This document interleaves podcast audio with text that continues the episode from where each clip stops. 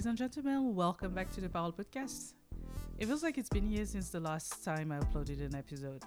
As you may or may not know, I have other business ventures I pursue, so sometimes it is crazy to juggle them with the interviews. So, I'm back. I've bought new equipment for a much deserved audio and hopefully video experience.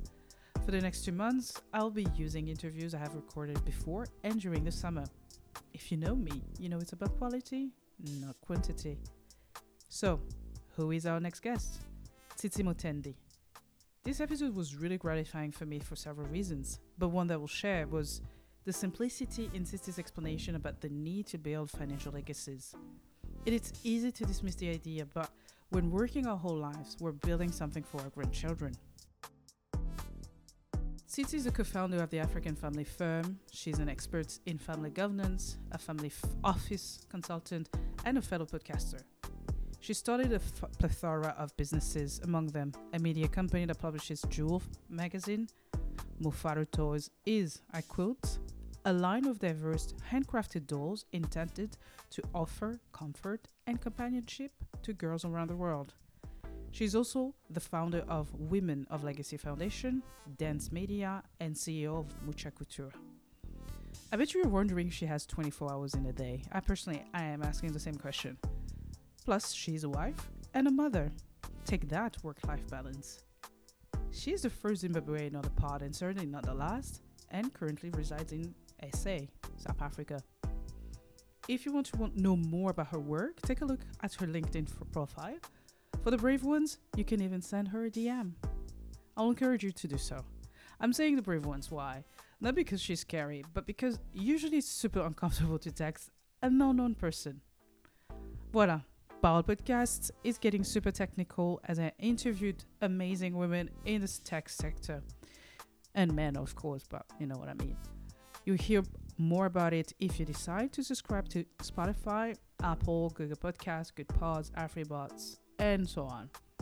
For the lucky ones living in Nigeria, MTN has launched a podcast platform called Odap, where you'll be able to listen to my work as well. Let's make sure every Niger has the intel because, you know, who knows, maybe next year I'll be traveling in the country to meet you all. Voilà. Parole Podcast with Tsitsi Mutendi. Until next time. Parole Podcast with Alexandra. And uh, where are we today? I am in Johannesburg. It's winter. It's it's it's crying for souls. And, but but then again, for people who've never been to South Africa, hey, we'll have all these cliches, not me, obviously, that uh, everything is all good over there, other than I think there were floods uh, weeks ago or something like that. Yes, there was like really bad rain and floods um, past. What can I say? The, a few a few weeks ago, but it is that was in Durban, which is um, a coastal city. Today, I'm going to take my listeners to some place maybe they have never been, uh, some terms mm-hmm. they've never heard before. And with you on the podcast, it's amazing because maybe people will be, um, it's like they'll enter the metaverse somehow. I really hope so. So we're going to talk about that. African family offices. We're going to talk about philanthropy. We're going to talk about Ubuntu or Ubuntu, depending on who, you know, who's speaking. With everything interesting for me, obviously, as a financial person. But let me start at the beginning. mm Tsitsi, who are you? Tsitsi is a wife, a mom, a business owner. I am a third generation family business owner. I am interested in uplifting the African continent and making it um, more than just home for next gens, which is my more aptly put um, in a conversation I once had with um, with a with a guest on on some of our platforms at um, African Family Firms the gentleman was like, when we are planning our lives, we must plan our lives knowing that whatever work we're doing is not for ourselves or our children, but it is going to be felt by our grandchildren.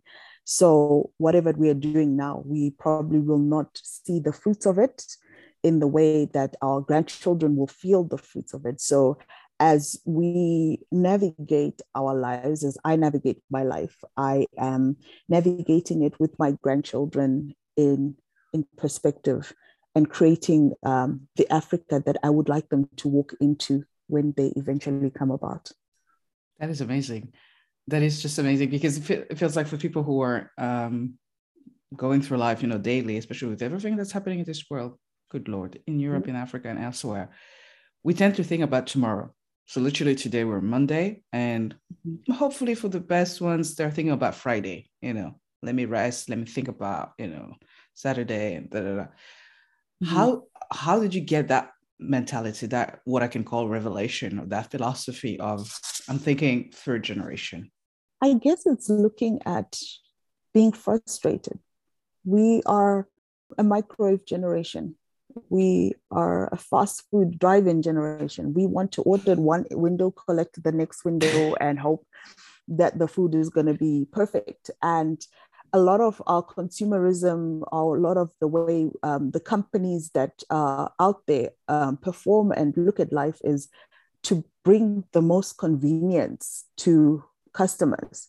So, in our mindsets, we no longer have the ability to actually see what reality is, which is change may not happen in our generation. It, it, it, we start the, the wheels moving in a certain way, but the actual fruition of the vision is the futuristic goal. So I am living the future of my great grandparents. They wanted a, a, a free Black person in Africa who could vote and make decisions. And I am the manifestation of their hopes and their dreams. And my children are the manifestation of my parents' dreams, which is I want my children to have uh, my, my my children to have a good education, and I want them to be able to travel the world and see the world and experience the world. So my children are a manifestation of my my parents, would say my grandparents' thought processes. And so um, I am I am a manifestation of the great grandparent, my children manifestation of the, the the second one in line. So when I'm planning, Martin Luther King never saw Barack Obama becoming president, but he had that vision. He hmm. created it, he manifested it, and he he put the dream in so many people to be able to carry it and for it to eventually happen is because it was created by um, someone who saw it as a possibility and fought for it. Man, that is so true. How about the family being a woman, a business owner? Uh, I'm saying this because I think it's uh, it's a normal activity somewhere in Africa, but depending on you know business uh, you're dealing with, if you're I don't know, I'm thinking about a family in Burundi that's into logistics or energy and I'm like, it's mm-hmm. not really common, but if you're selling vegetables on the market, we tend to believe that it's the, the go-to thing to do for a woman. How do you see yourself in that realm? Uh, as a businesswoman? Yeah. Being a woman in, in this world in general has its own challenges. Our society, no matter where you go on the globe, is, is geared towards it being a man's world. And so I think even when the women's movement started and we started getting rights and abilities to do so much, we still were having that pushback of we then become a threat to masculinity to a certain extent. Myself being a businesswoman, luckily I come from Africa because surprisingly, if you look at the history of Africa and even the cultures and societies in Africa, they are female dominated women play very pivotal roles in the administration of the culture and the continent. So, if you look at um, ancient kingdoms, if you look at the way we pre colonialism, before a Western point of view was brought onto the continent, women pretty much held seats mm-hmm. at important tables.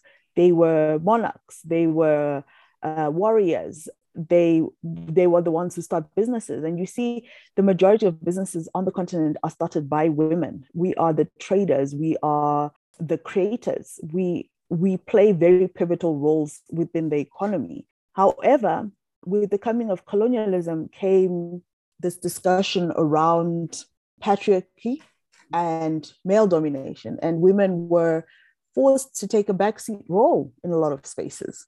And so for me I find that being a businesswoman is harder when we are looking at the Western context of it than the African context of it, because in the cultural conversations in Africa, we know that women are the people who hold up most of the sky.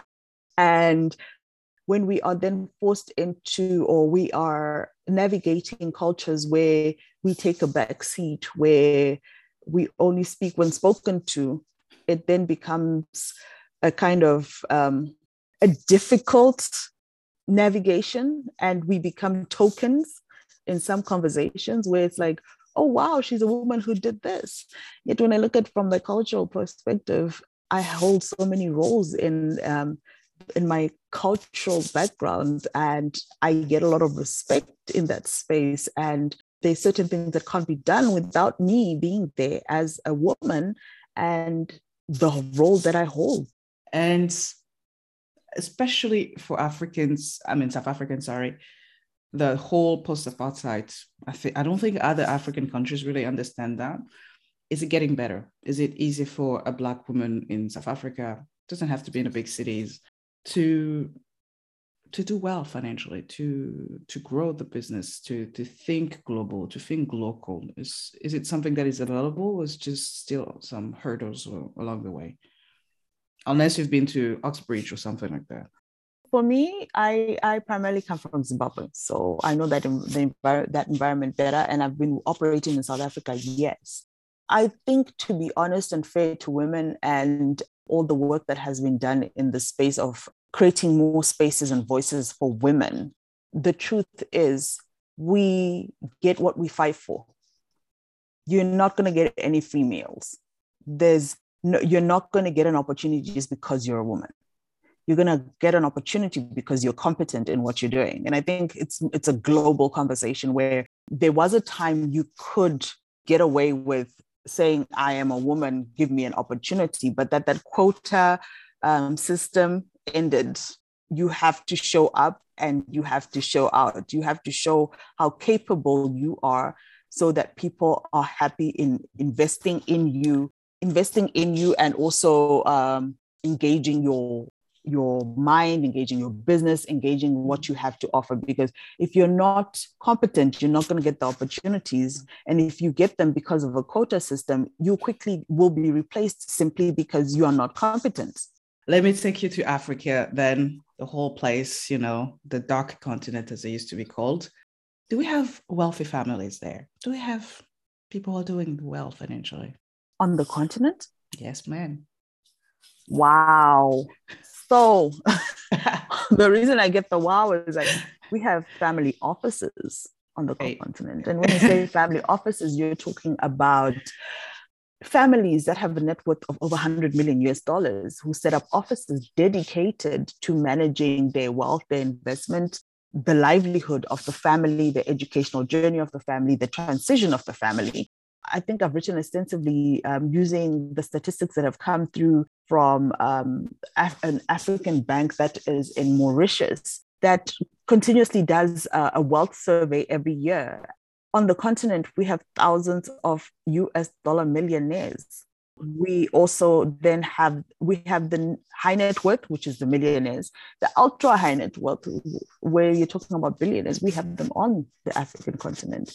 Although we don't have them in as much uh, condensation as the global scale yeah. but on the continent we have wealth. And then and it's no longer a growing middle class. We have a huge movement of wealth being created in different spaces on the continent for, for, for people who obviously follow maybe the Forbes list and everything, we tend to look at the same names for over, uh, I think, 20 years. The same names are popping up here and there.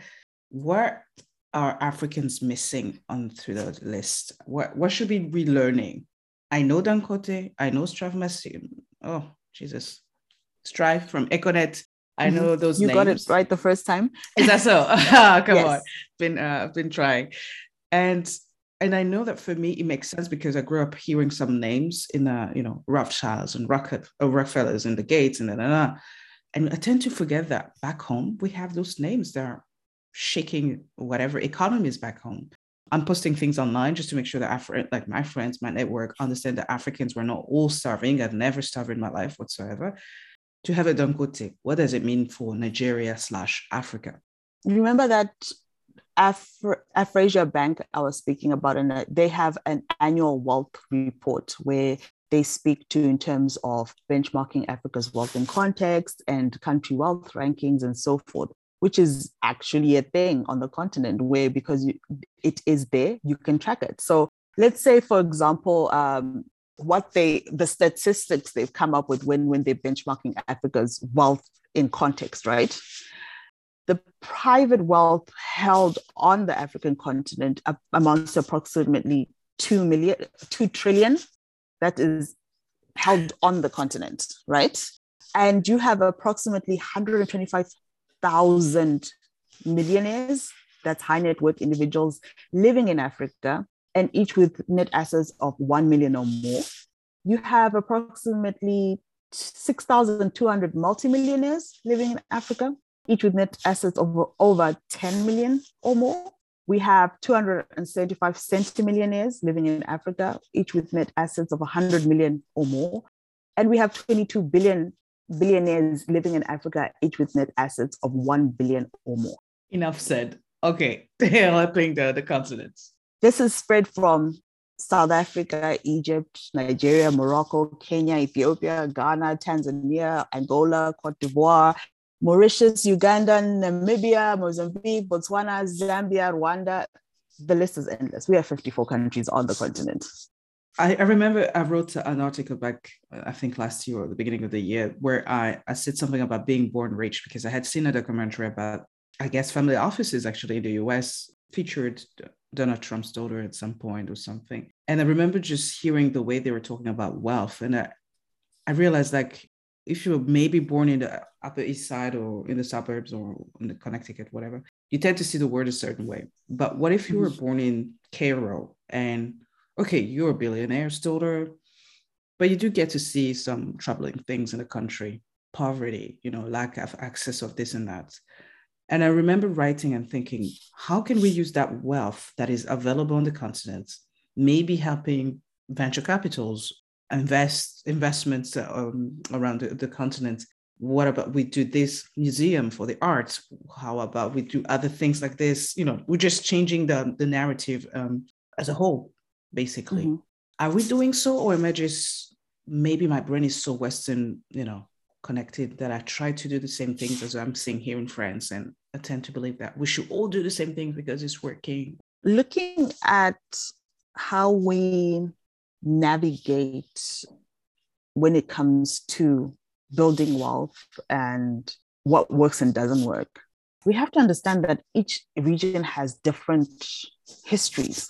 And so there are spaces in which some things work and others do not. Africa in itself is very vast. It's a huge continent, and you can fit in a couple of the other continents within Africa. That's how big the continent is each country has its own unique history because when we were parceled out during um, the colonial era, we got different colonial masters. Yes, they did try to bring advancement to the continent, as, as they called it during the time. But the truth is, we had working systems in place.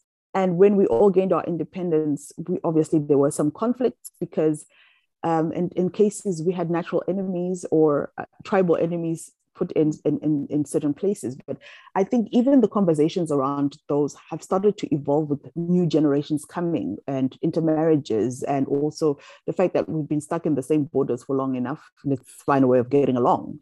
And we we are seeing that there are some in some places where Africa has brought innovation before even uh, the Western counterparts. I mean, look at mobile money you have M-Pesa in Kenya, you have EcoCash in Zimbabwe. Yeah. Cash App came recently, but we have been doing mobile money like forever, like for many years before like it was introduced to the West because it was just convenient for us on the continent. So the solutions for one region cannot apply to another region simply because we we wish for it to. It doesn't work like that. We have to be intentional sometimes in how we engage change or engage policies as well as thought processes.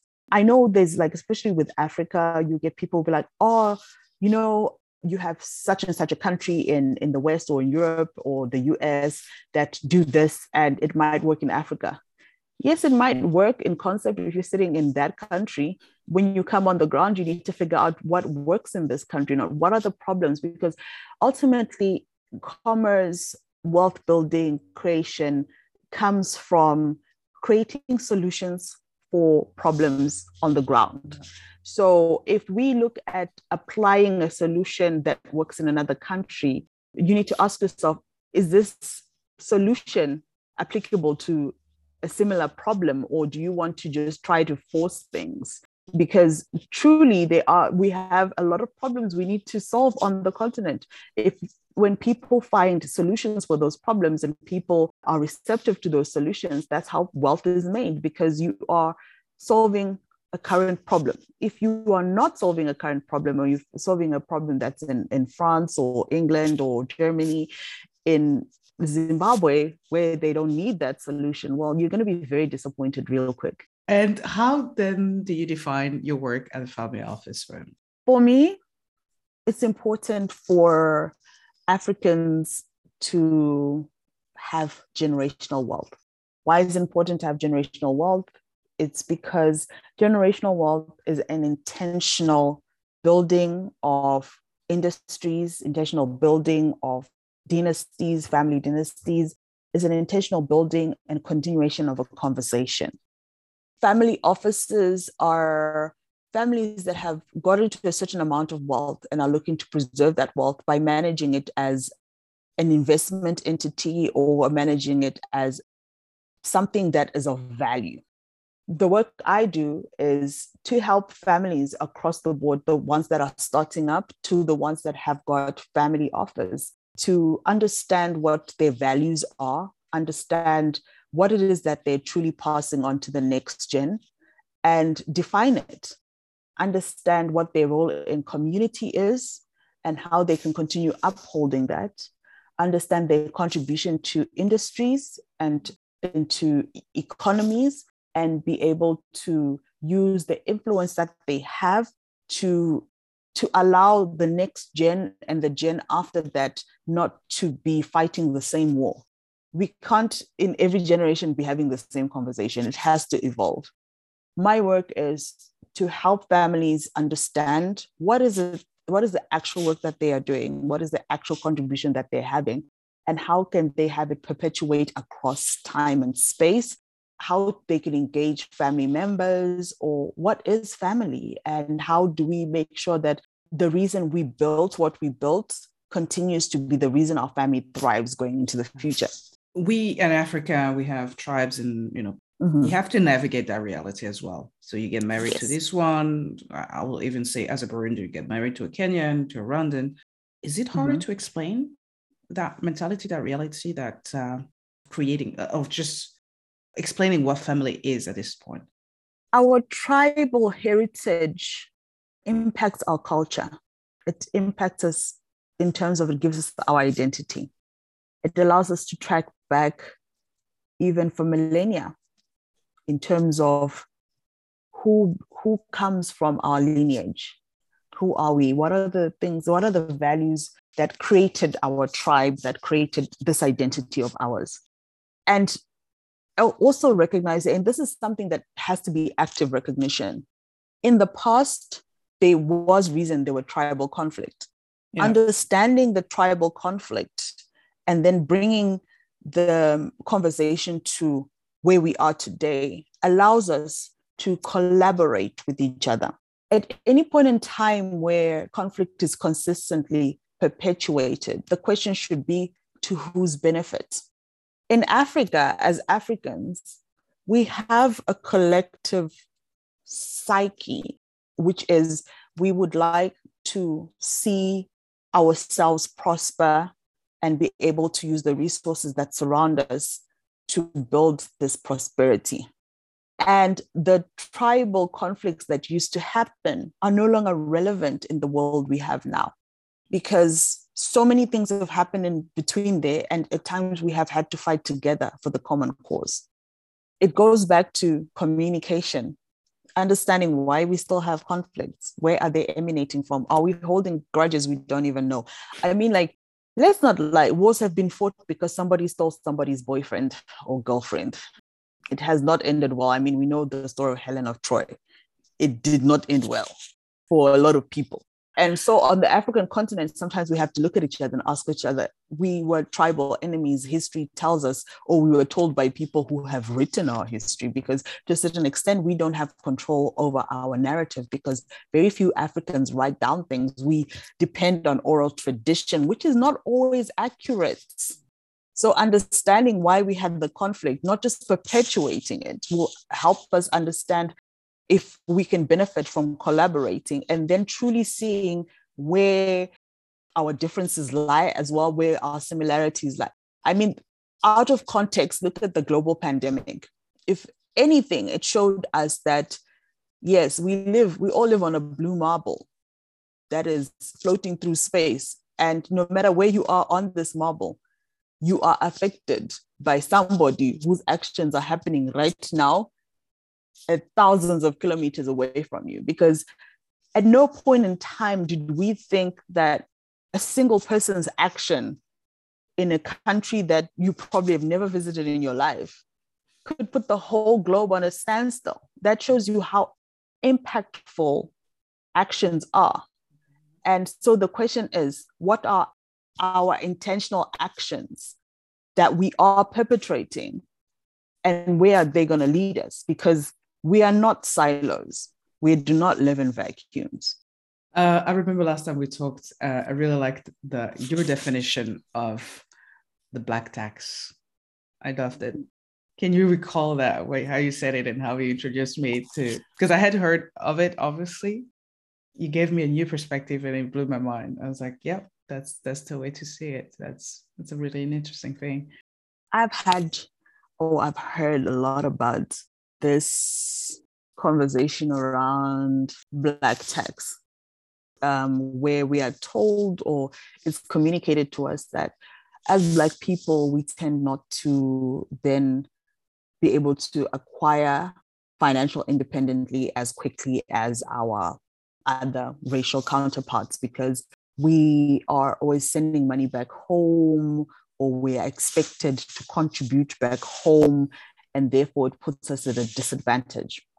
So, because of the space that I'm in, I understand also there's there's different cultures that are perpetrated across the world. And within the African culture, there's the honor culture where we give a lot of reverence to people who are older than us in age or people who are more mature than us in terms of um, where they are in their lives. So when you think about it from that point of view, you're obviously going to be like, oh, yes, as Black people, we struggle because we have to send money back home. We have to help so and so and so forth, and my younger sister, and so on. But then when you look at it from cultural perspective or the essence of who we are as Africans, we practice what they call Ubuntu, I am because we are. I am the sum total of a collective. And what does that mean? It means that my success, although I feel I have achieved it, does not only belong to me, it belongs to everybody who is poured into me because they wanted me to succeed. And their expectation after I succeed is to for me to be able to pay it forward, which is a term that's now used in the philanthropy space in the West, paying it forward. We have been paying it forward all our lives as Africans because if I have been successful, I am willing to sacrifice getting into that mortgage or buying that car immediately so that my younger sister can go to school and become somebody or something.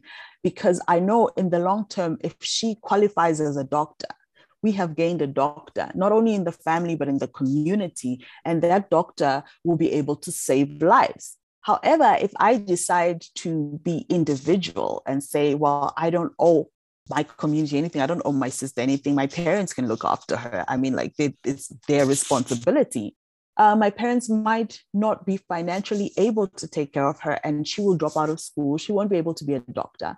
Ultimately, as a community, we've lost that opportunity. And we have one more mouth that we need to feed who is struggling on the streets because somebody within the collective decided, oh, I don't owe anything to anyone. However, we are raised in these communities that are not silos. We are raised in communities where if there is a funeral next door, the whole neighborhood will bring food. They will bring drums. They will bring singers. They will bring something to embrace the bereaved to show them you are not alone. Your loss is our loss. Even if I didn't know the person, your loss is our loss. We cry with you. If there is a wedding, we do the same. We are communal. We are philanthropic by nature. We are continuously giving in the pursuit that if I give to somebody else, I may be that intentional person that creates a ripple that changes the trajectory of the future. And if you look at it from that perspective, a lot of our stories are anchored on Ubuntu, not black tax. They're anchored on Ubuntu, which is I am because of the collective we are. I am because my uncle sent me pocket money when I was in, in uh, boarding school and my parents couldn't afford it. I am because my uncle decided to open up, or my aunt decided to open up her home uh, for me after she moved to the UK so I could uh, study being a doctor in the UK. I knew no one, I couldn't, I, I didn't know where to start, but she helped me put in those applications. She even provided surety to me, and she is my aunt. She's she is my brother, my mother's sister's sister's cousin. I am because of the collective sacrifice of everybody else. And therefore, I will also pay it forward by collectively sacrificing to allow somebody that opportunity that could eventually change the world. I mean, talk about perspective and the way we shift the the narrative. It's interesting because before I spoke to you, I was reading the definition, really the the, the, main definition of philanthropy, and honestly, mm-hmm. I realized like I was like, so every African is a philanthropist. Like it's at this point, everyone who has the means to help each other, as you mm-hmm. said, it's mm-hmm. Ubuntu. It's something that is really normal to us. I personally have a problem when people go around and talk about their philanthropic, you know, work here in Africa, helping in Latin America or Southeast Asia. And I'm mm-hmm. like, okay, you're doing so, maybe for your own virtue, it's good for you how about us Africans trying to do this, like as a Burundian, trying to do on a larger mm-hmm. scale for East Africans, dare I say, mm-hmm. you know, and say, can we do something to impact the community in this space? Is it mm-hmm. something that you can help set up, for example? Yes. So, philanthropy is a space where it then requires people to introspect. So, for you, let's say I'm working with you to set up something that is going to be philanthropic or impactful, is to understand what are your values? What are your family's values? What are the things that are important to you? With some families, it might be education because one family member who grew up in the rural areas who got an opportunity to get an education uplifted the whole family. Now we are where we are because of that one person. So education is important to us because we know that if we empower one person or in the role, whatever, that can be a huge difference in their lives.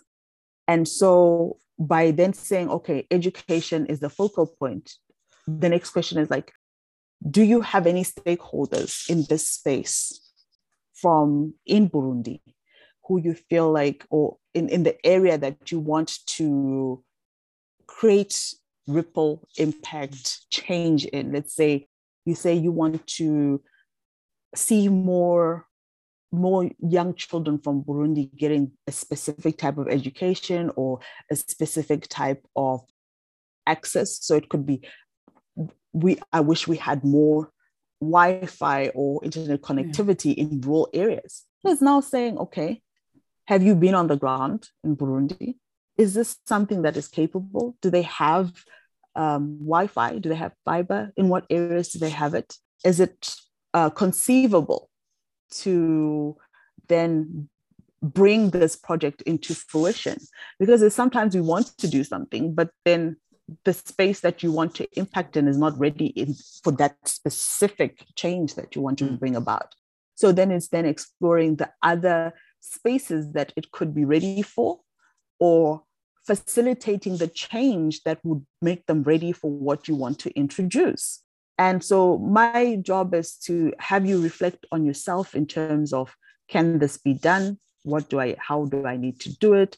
Identifying the relevant stakeholders and then helping you structure it in a way that it goes on for a, a longer time and then helping you integrate it with your incoming generation because you might start it but unless you light the fire in the next gen that is coming forward, it's going to be your project. And mm. once you're gone, they're going to stop the project.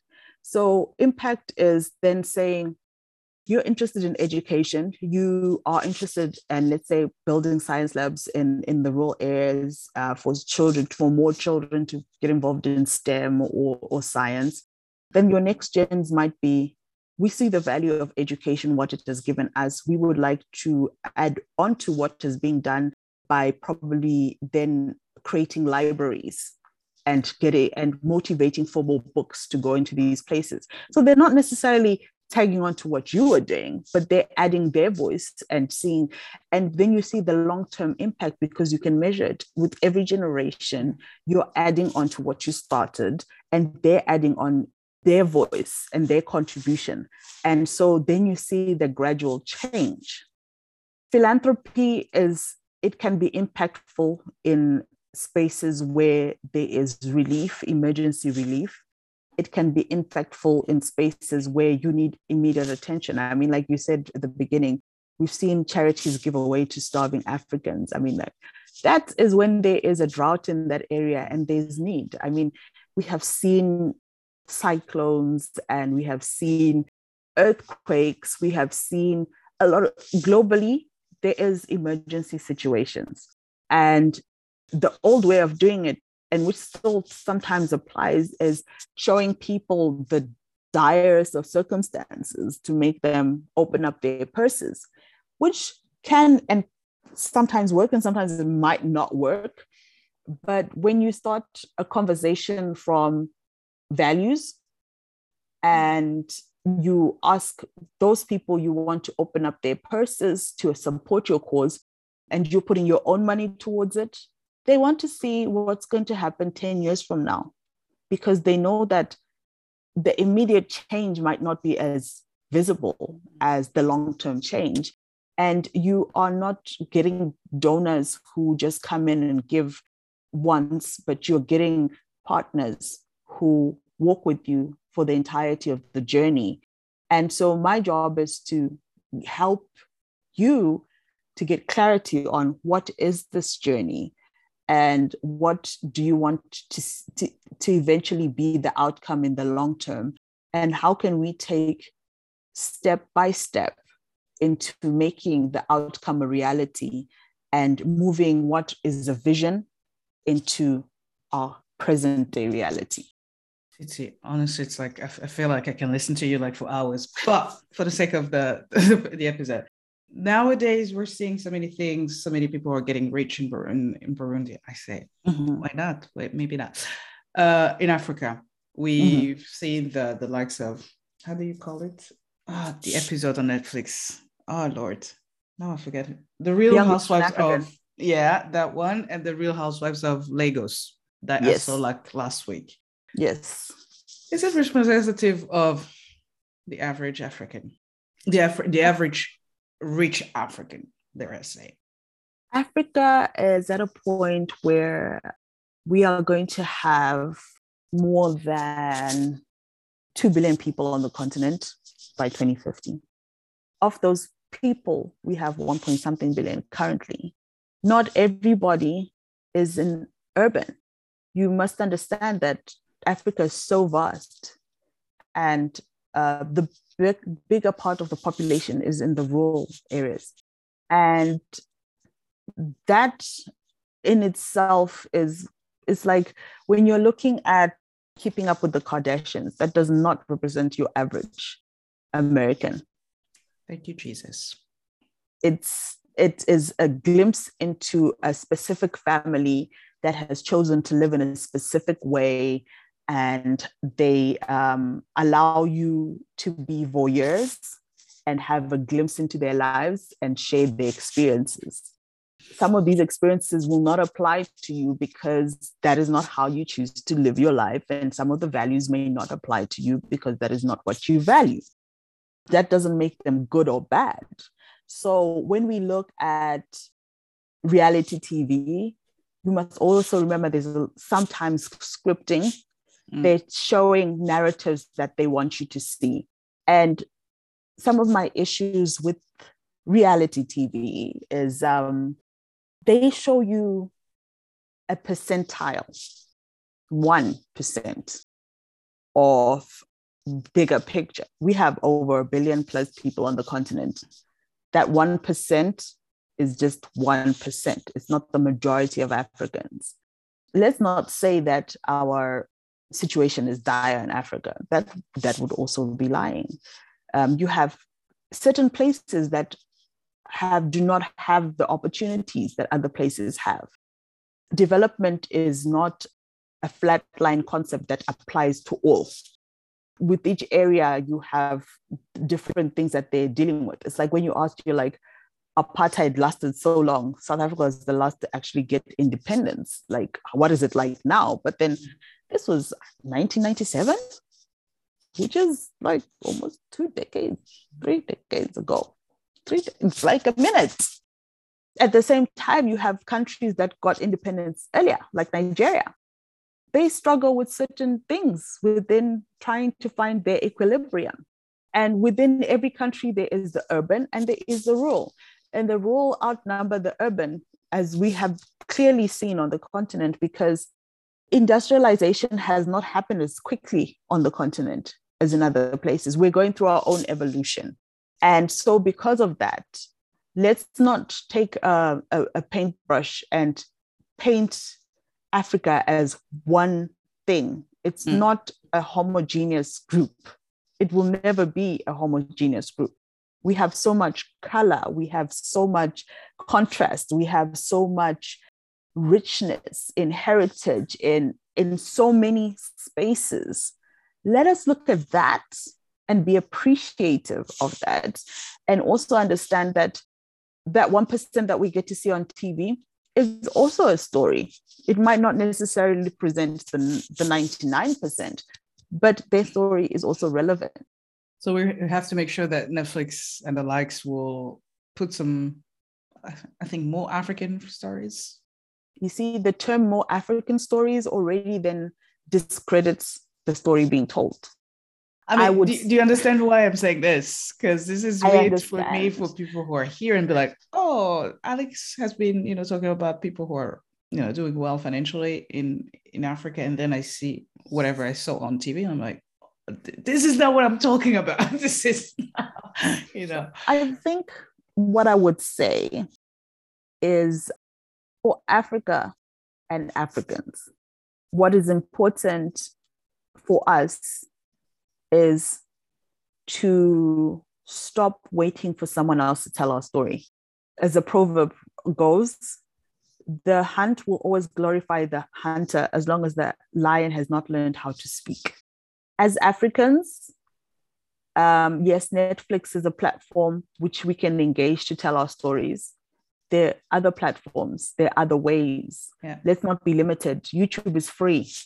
You can shoot your own whatever and put it on YouTube. Social media is also free to a certain extent. Yeah. You can you can showcase your own reality TV on there. Don't wait for uh, that phone call that's going to come from a big Mm. organization to tell your story. Be active in telling your story, in telling your reality, mm. because we need that varied perspective. We need to tell our own stories. Oral traditional will not cut it. Hoping someone else will tell it will not cut it.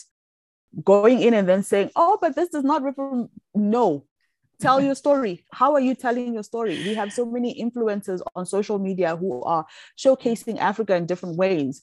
That is also a story. We must continue to be content creators. We must continue to be engagers of the, the larger world. We must not wait for someone else to tell our story, but instead be proactive in telling our own stories just like what you're doing with this podcast, you are choosing to tell a narrative of Africa. It's not the entire picture, mm. but it is part of the pixel that will then create a larger image. And that's what's really important our proactivity in a space where we are telling our stories and somebody is hearing us, somebody is following us, somebody is engaging us. And ultimately, a holistic image of who we are, what we represent, what we believe in comes alive. Yeah. I won't say no when Netflix calls me. I'm not going to lie. But, you know. Oh, hell no. You will not say no. Because you know what? It's an opportunity to also tell your. Absolutely. Yeah. That's true. That's true. But then they're laying people off nowadays. But uh, I have to ask you this question because I read it in a book uh, a couple of years ago and really stuck with me. And it's about trust funds, babies, and people and trust funds.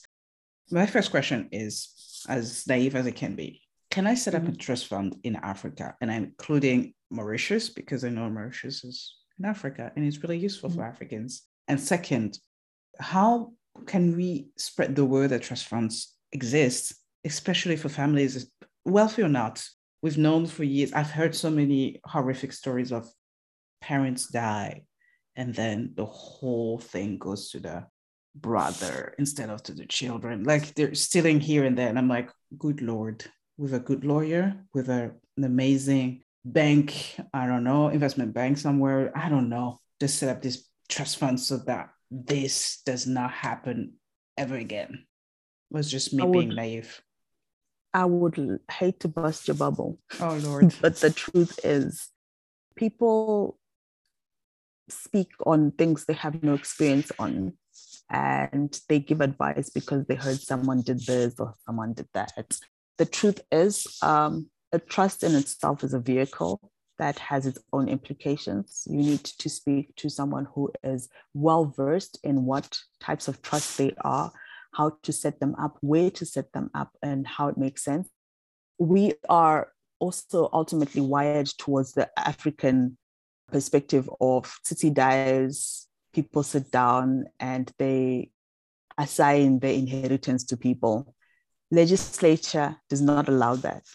We have legal structures in countries, no matter where it is your trust is set up, that have their own expectations. There is tax implications to mm-hmm. estates that even if you think you've evaded it, there will be implications. Death and taxes are global. You have to meet with an advisor like myself or other people. There's plenty of people out there that I am happy to refer people to who understand trust laws and multiple jurisdictions also who understands what it is what happens after someone passes on. We tend to fear the conversation around death, but it's an inevitable um, future. And the truth is, we will face it at some point, and it will be real at that point. So it's very important for us to be very knowledgeable, read up, do your research, then go to a legal advisor go to an investment advisor, go to somebody who can link you to the right people, an estate planner, someone who has the knowledge and uh, can give you options. Because going to your lawyer and saying setting up a trust, they'll be happy to do that. They'll bill you for it. Mm-hmm. But is that trust necessarily the type of trust you need? Is it the type of trust you need in that country? What are the implications if you want if it needs to be dissolved or it, it if it holds property or assets mm. who sits on as as on the board of trustees all these conversations are things you have to navigate you just do not do it without careful consideration and the right advisors to help you to be the devil's advocate and also it helps you to go into the space that I'm in, which is family governance, and understand what communication within your family is like and what you would like it to be in the future. Because at any given point in time, as long as we have lived, we have estates. Uh, we have something of value that we have created that belongs to us. And when we pass on, those things of value need to be distributed to your loved ones, or they will be distributed by whoever has the say so accordingly with the law, or whether it's cultural or legislative. That will happen whether you like it or not. You have to be very clear about that. You you don't take anything with you, and you do not speak from the grave. so be intentional.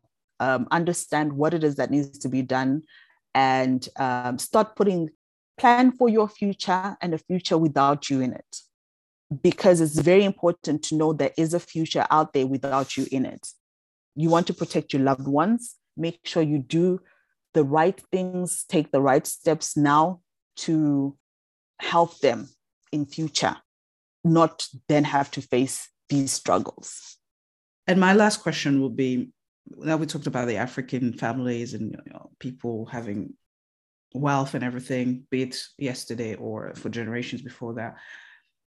There is something that should be learned from outsiders, aka Indian families in the East African zone, and I think it's Lebanese families in the West African zone or something like that, who are generational traders, and they are wealthy, and they are doing crazy things for Africans.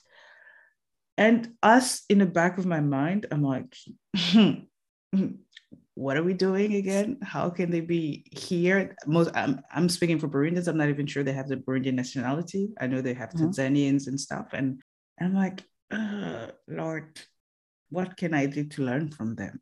But then again, we never mingle. When I say we, it's the, you know, tend to the, be the community. Yeah, the communities don't really mingle unless you go to certain schools. But then again, you don't get to meet the whole. And I'm like, but they do thrive in a country like Burundi. And I'm saying Burundi because it's really poor compared to, you know, Kenya and um, Rwanda and everything. Good Lord, Tsitsi, what should we learn from them? When you're creating learning experiences, there has to be intentionality. So, intentionality is asking yourself what it is that you want to learn. Then citing examples of, I want to learn from this person because of this situation. All that is is important and that it allows you then to figure out the next steps. So if it means reaching out to people that can teach you from these spaces or creating communities or creating platforms such as this one where you are sharing their knowledge, their wisdom, their experiences, because no experience is less than any other. All experiences are relevant and um, you can draw from them. It goes back to my content creation thought process, where it becomes important for you to become a conduit for learning. It becomes important for you to create the platform, to create the opportunities. And so many people are willing to teach. We just don't reach out to them because we are afraid that we are, they will not take us seriously or they will look down upon us. But the truth is, so many people are willing to, to, to teach, so many willing people are willing to share. You just have to find them, reach out to them, and ask them for the opportunity to learn from them. Look at what happened with Japan after World War II. It benchmarked.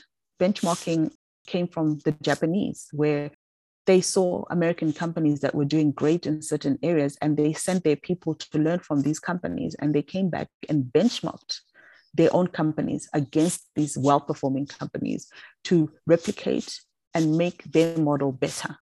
Japan, as small as it is, became one of the global giant economies simply because they benchmarked.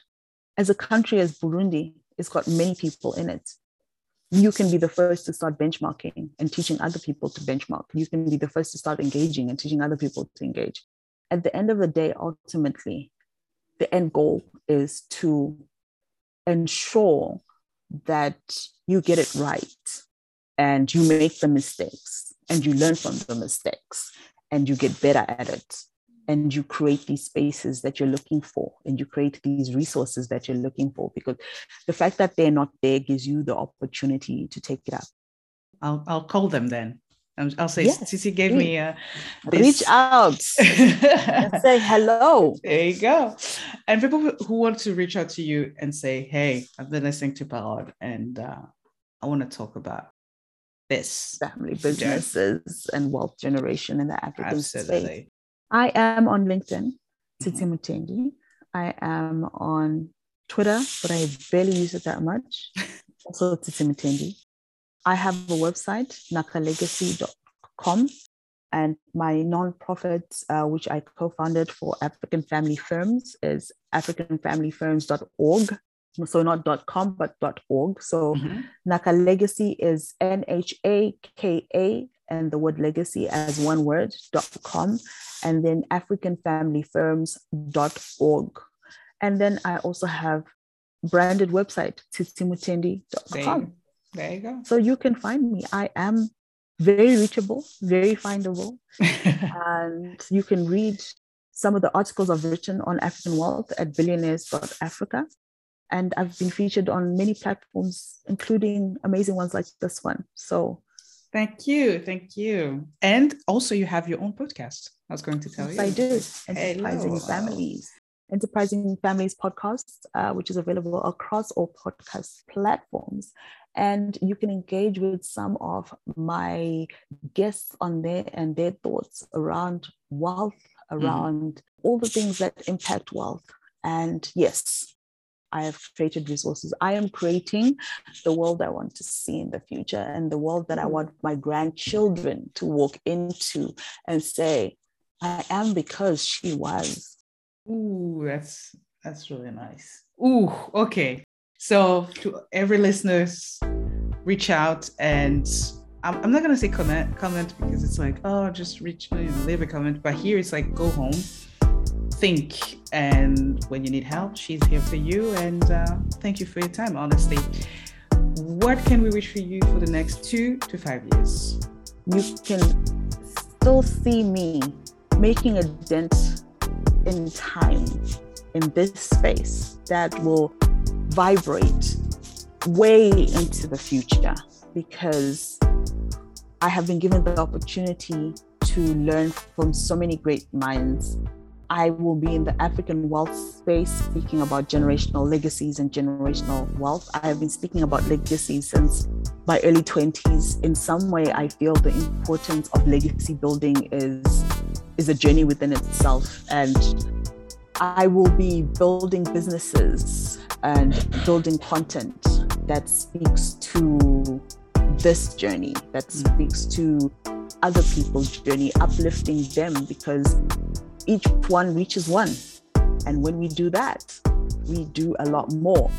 I think that's just basically it. I'm just going to continue being Mutendi and challenging the status quo. Come on. Thanks for your time. We'll be watching. Obviously, we'll be listening. And uh, God bless you for this new endeavor and new things to come. If you're opening family offices in North Africa, in Burundi, you're more than welcome. And uh, yeah, changing lives, changing generations. Cheers. Thank you.